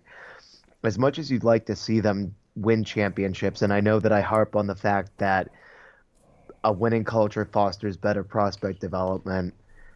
They're still in development. They'll still be. He'll rebound. He'll do fine. Sure. This is it's this is this is a speed bump. It's nothing to worry about. Don't anybody look at those numbers and immediately start freaking out and questioning Bruins brass because it feels like a lot of times people do that. Oh yeah, they'll, they'll hammer. They'll find a they'll find Yeah. a weakness to hammer anything. Absolutely. um, I also wanted to touch on uh, Cedric Pare real quick, uh, dropping a little bit of knowledge, saying that despite him going pointless, I don't think that that's something that we have to worry about. Maybe he's not exactly being told to work on his offense right now. Maybe he's working on more of his defense and transition game, and it's just not showing up on the stat sheet for him right now as you know an assist man or a setup man. So maybe he's being told to perhaps work on other aspects of his game instead of focusing on offense right now. I think he's trying to be developed into more of a perhaps a bottom six role, a, a, a, a re, like um, a utility guy, kind of a guy like a Swiss Army knife, all three zones type of player. So maybe the powers that be know that he can perhaps score and do well at that, but maybe they're developing something else in him right now. Yeah, absolutely. Always good things to uh, to come from uh, when you when you develop properly. So I mean, I'm I'm not a, I don't it's I really don't knock players for not being offensively gifted. You know, they were they were chosen for a reason. Uh, obviously, the the scouting staff uh, know a lot more than we do. You know, we we talk into a mic. Those guys are out there doing all the work, so that they see something that could potentially be uh, a key piece of the puzzle in the Bruins' future. And, and kudos to them for going out and doing their job. So, um, got to finally, finally, we get to talk about the Yale Bulldogs and, and Bruins prospect forward Curtis Hall. Uh, he got into his first action of collegiate hockey play on Friday night as the 2018-19 season opened up for Yale. Hall recorded his first career point with a helper in a 3-2 victory over Brown University. The Bulldogs play two game. Man, I messed this up. Two Bulldogs play games two and three of the season this coming weekend with a matchup on Friday, November 2nd against the eighth ranked Cornell Big Red and finish this the week's action on Saturday night, November 3rd against Colgate. So good to see him getting his first point in his first ever collegiate game. Uh, we both expect huge things from him uh, this year and throughout his uh, his NCAA collegiate career. So Absolutely, and it looked like he was feeling he was feeling good about himself last night. If you looked at the kind of body language that he displayed throughout the game, he looked like he was having a good time. He was enjoying himself out there. So I think he's going to make the transition from the USHL to the NCAA very seamlessly. It seems like he's going to be real built for this role, and uh, I'm I'm excited to see what he can do this year. It's going to be a good one. It's, he's going to be a fun prospect to watch, especially with him being another one of these prospects that are relatively in our geographic area. I mean, it's nice to have, um, you know, Trent Frederic and um, the Cameron Hughes, who used to play at the University of Wisconsin. Now they're here in our backyard in Providence. So it's nice to have a lot of our prospects kind of in a tight radius so that we can keep an eye on them easy, easier. Absolutely, and, and going back to Curtis Hall, I, I, I had the pleasure of uh, watching several of his games when he played in the USHL with the Youngstown Phantoms, and and I was I was blown away by his talent, and and with that talent and and increased um, uh, structure and a better league in the uh, in the NCAA, I, I just think he might flourish into a really really solid prospect. He's got wheels and and, and a great flow, so. and which is surprising for kind of a big body because he's, he's huge. Yeah, yeah, he's he's he's got some uh, he's got some wheels for a big guy. Yeah, Um, he's got the wingspan and the wheels. Yeah, exactly. Um, and and and a new one I added uh, today actually is the uh, Ontario Junior Hockey League Pickering Panthers. Uh, Bruins prospect defenseman Dustyn McFaul uh, is having a good season since returning to his uh, his Panthers team. The Clarkson University commit for the upcoming two, 2019-20 season has uh, two goals, six assists, eight points in 17 games played so far this season, and is already on pace to smash his career high in points, where he earned 19 in 38 games played uh, during the 2017-18 campaign. So, good things from him. Uh, he's a McFaul is a is a uh, is a, definitely a two way defenseman that has mobility and and good uh, hockey IQ for his age. Mm-hmm. And I think, like I believe we talked about this maybe off air not too long ago, but uh, going back uh, to uh, Pickering to play for the Panthers was a, a, good idea before going to the NCAA. So definitely, yeah. And um, actually, you can drop a little bit of knowledge on me, Mark. Does the OJHL have a streaming service available? They do, but it's it's through Hockey Tech, and that's like twenty something dollars a month. Yeah, well, it's it's expensive, but let me tell you, if you are able to afford that, and and folks out there, if you want to get some really good hockey all over the place, I mean, this website covers the USHL. They cover mm. they cover junior leagues in Massachusetts and New England. I mean, you can get Oh yeah. Okay. I mean, you could seriously. Yep. This is a very good scouting tool, and if if you want to watch kids grow and and watch these prospects grow, this is the definitely thing to do. And they have all leagues like we were just talking about the OJHL. They have the BCHL out in British Columbia. They have the um the, the Alberta one. I mean, there's so much hockey to watch. It's ridiculous. And believe it or not, it's actually worth the price that, of all the streams you can you can get. So. I'm thinking about doing it, but I'm not telling the Courtney. Yeah. I think I'm gonna. Yeah, I think I'm gonna stick with my uh, collegiate streams and AHL TV and maybe a little bit of uh, the Canadian Major Juniors. But um, that's a little stretch of the budget right there for that one. exactly. No kidding. But that's that's basically all we have uh, for for this week when it comes to prospect updates. Um, uh, unless you got something else you wanted to cover. Um, I mean, I just want to plug that tomorrow I'm going to be interviewing uh, Jakub Lauko, and I'm going to be taking the interview that I had in Buffalo. I'm going to be taking the interview that I'm going to do tomorrow, putting it in a very big article. It's going to be a good one. It's going to really kind of pick at some of how his brain's working, how he's adapting, kind of how he's functioning as uh, you know, maybe being in the queue instead of being over with the Czech Republic. So we're going to do a little bit of a deep dive with him, and um, it's going to be a good one. Uh, invite everybody to take a look at it. It's going to be about two weeks before it drops, just because of the honeymoon, and I might pick at it a little bit here and there if I'm bored. But um, it's going to be a good one, and I'm really excited to get this one out because he's such a fun guy, and he's such a fun guy to watch and really to talk to. I mean, he's if you if you like people that have kind of uh, a personality to them and aren't just uh, you know answering with hockey answers like oh we got to move our feet and get the pucks in deep.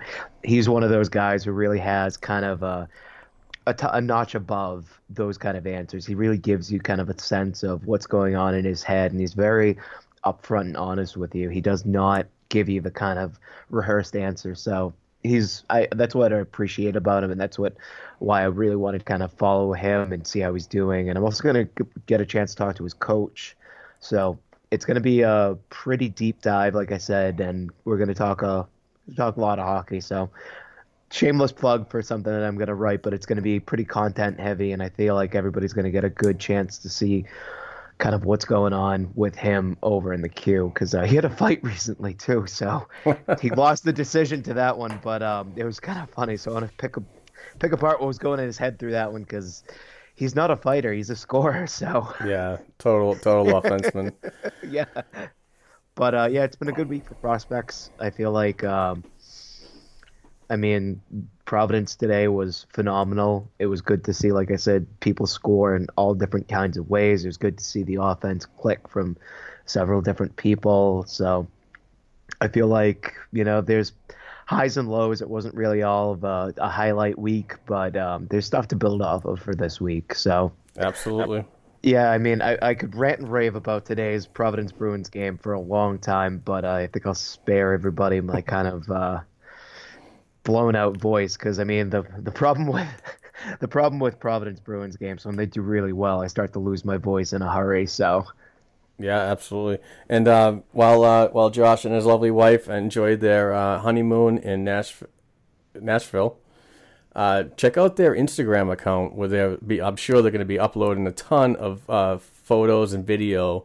Uh, and where can where can you find that Instagram account? Oh yeah, on at Instagram, it's the same as the Twitter handle. It's at Two Causeway. Um, every time that we get a chance to shoot games with um, photography and um, kind of video and other fun stuff that we find along the way, uh, we generally update it, upload it to Instagram as well. We try to give you more of a maybe a closer look than you would see usually. Maybe some things during warm up, some things from down the tunnel if we can get down there. So we we definitely try to share maybe a little bit of cut above, kind of give you just I don't know the view from inside is what I like to say is that you get a a different view than you're used to. Maybe just something a little bit more in depth, like. Uh, during um during the skate with the players, I went on Twitter live and just started skating around with my camera going, and it's kind of funny. A lot of the players realized what I was doing, and they kind of waved or gave or made faces. Even I, I really appreciate Cameron Hughes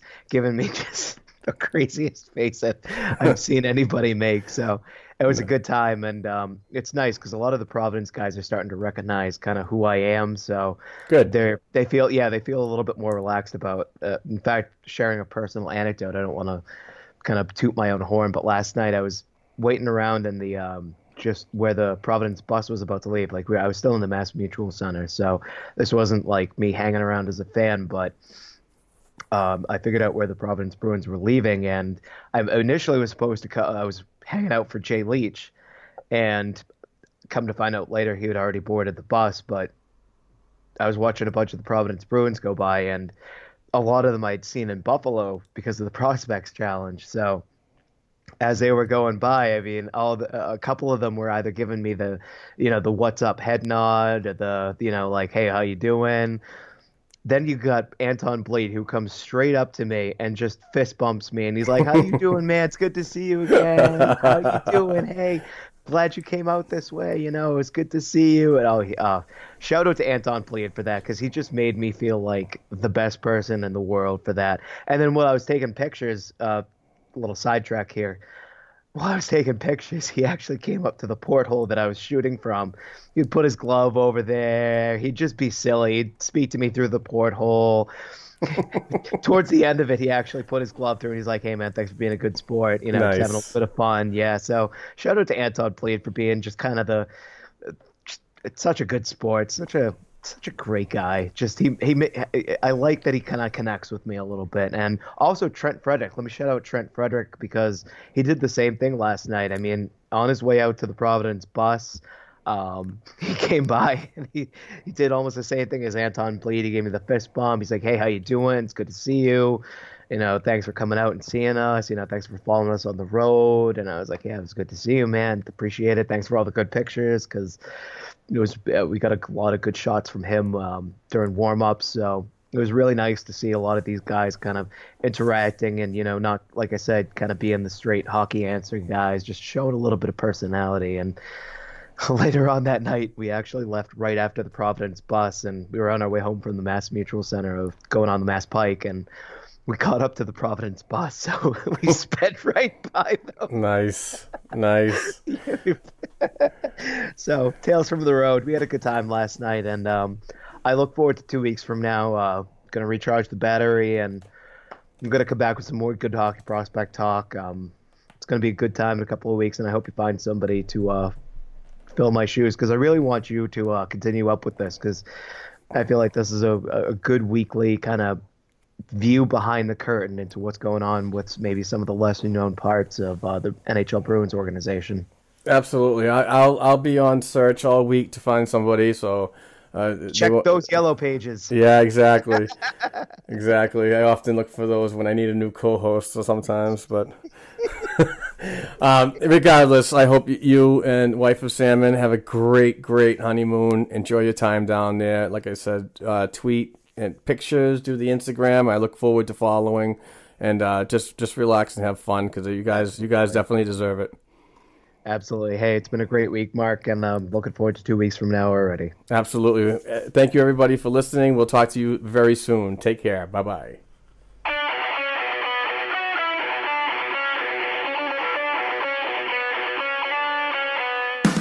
Thanks for tuning in to this week's show. You can follow the guys on Twitter at Black and Gold 277, at Court Lalonde, and at Rob40 Bruins. You can also send us an email to the show's account at blackandgoldhockeyblog at gmail.com.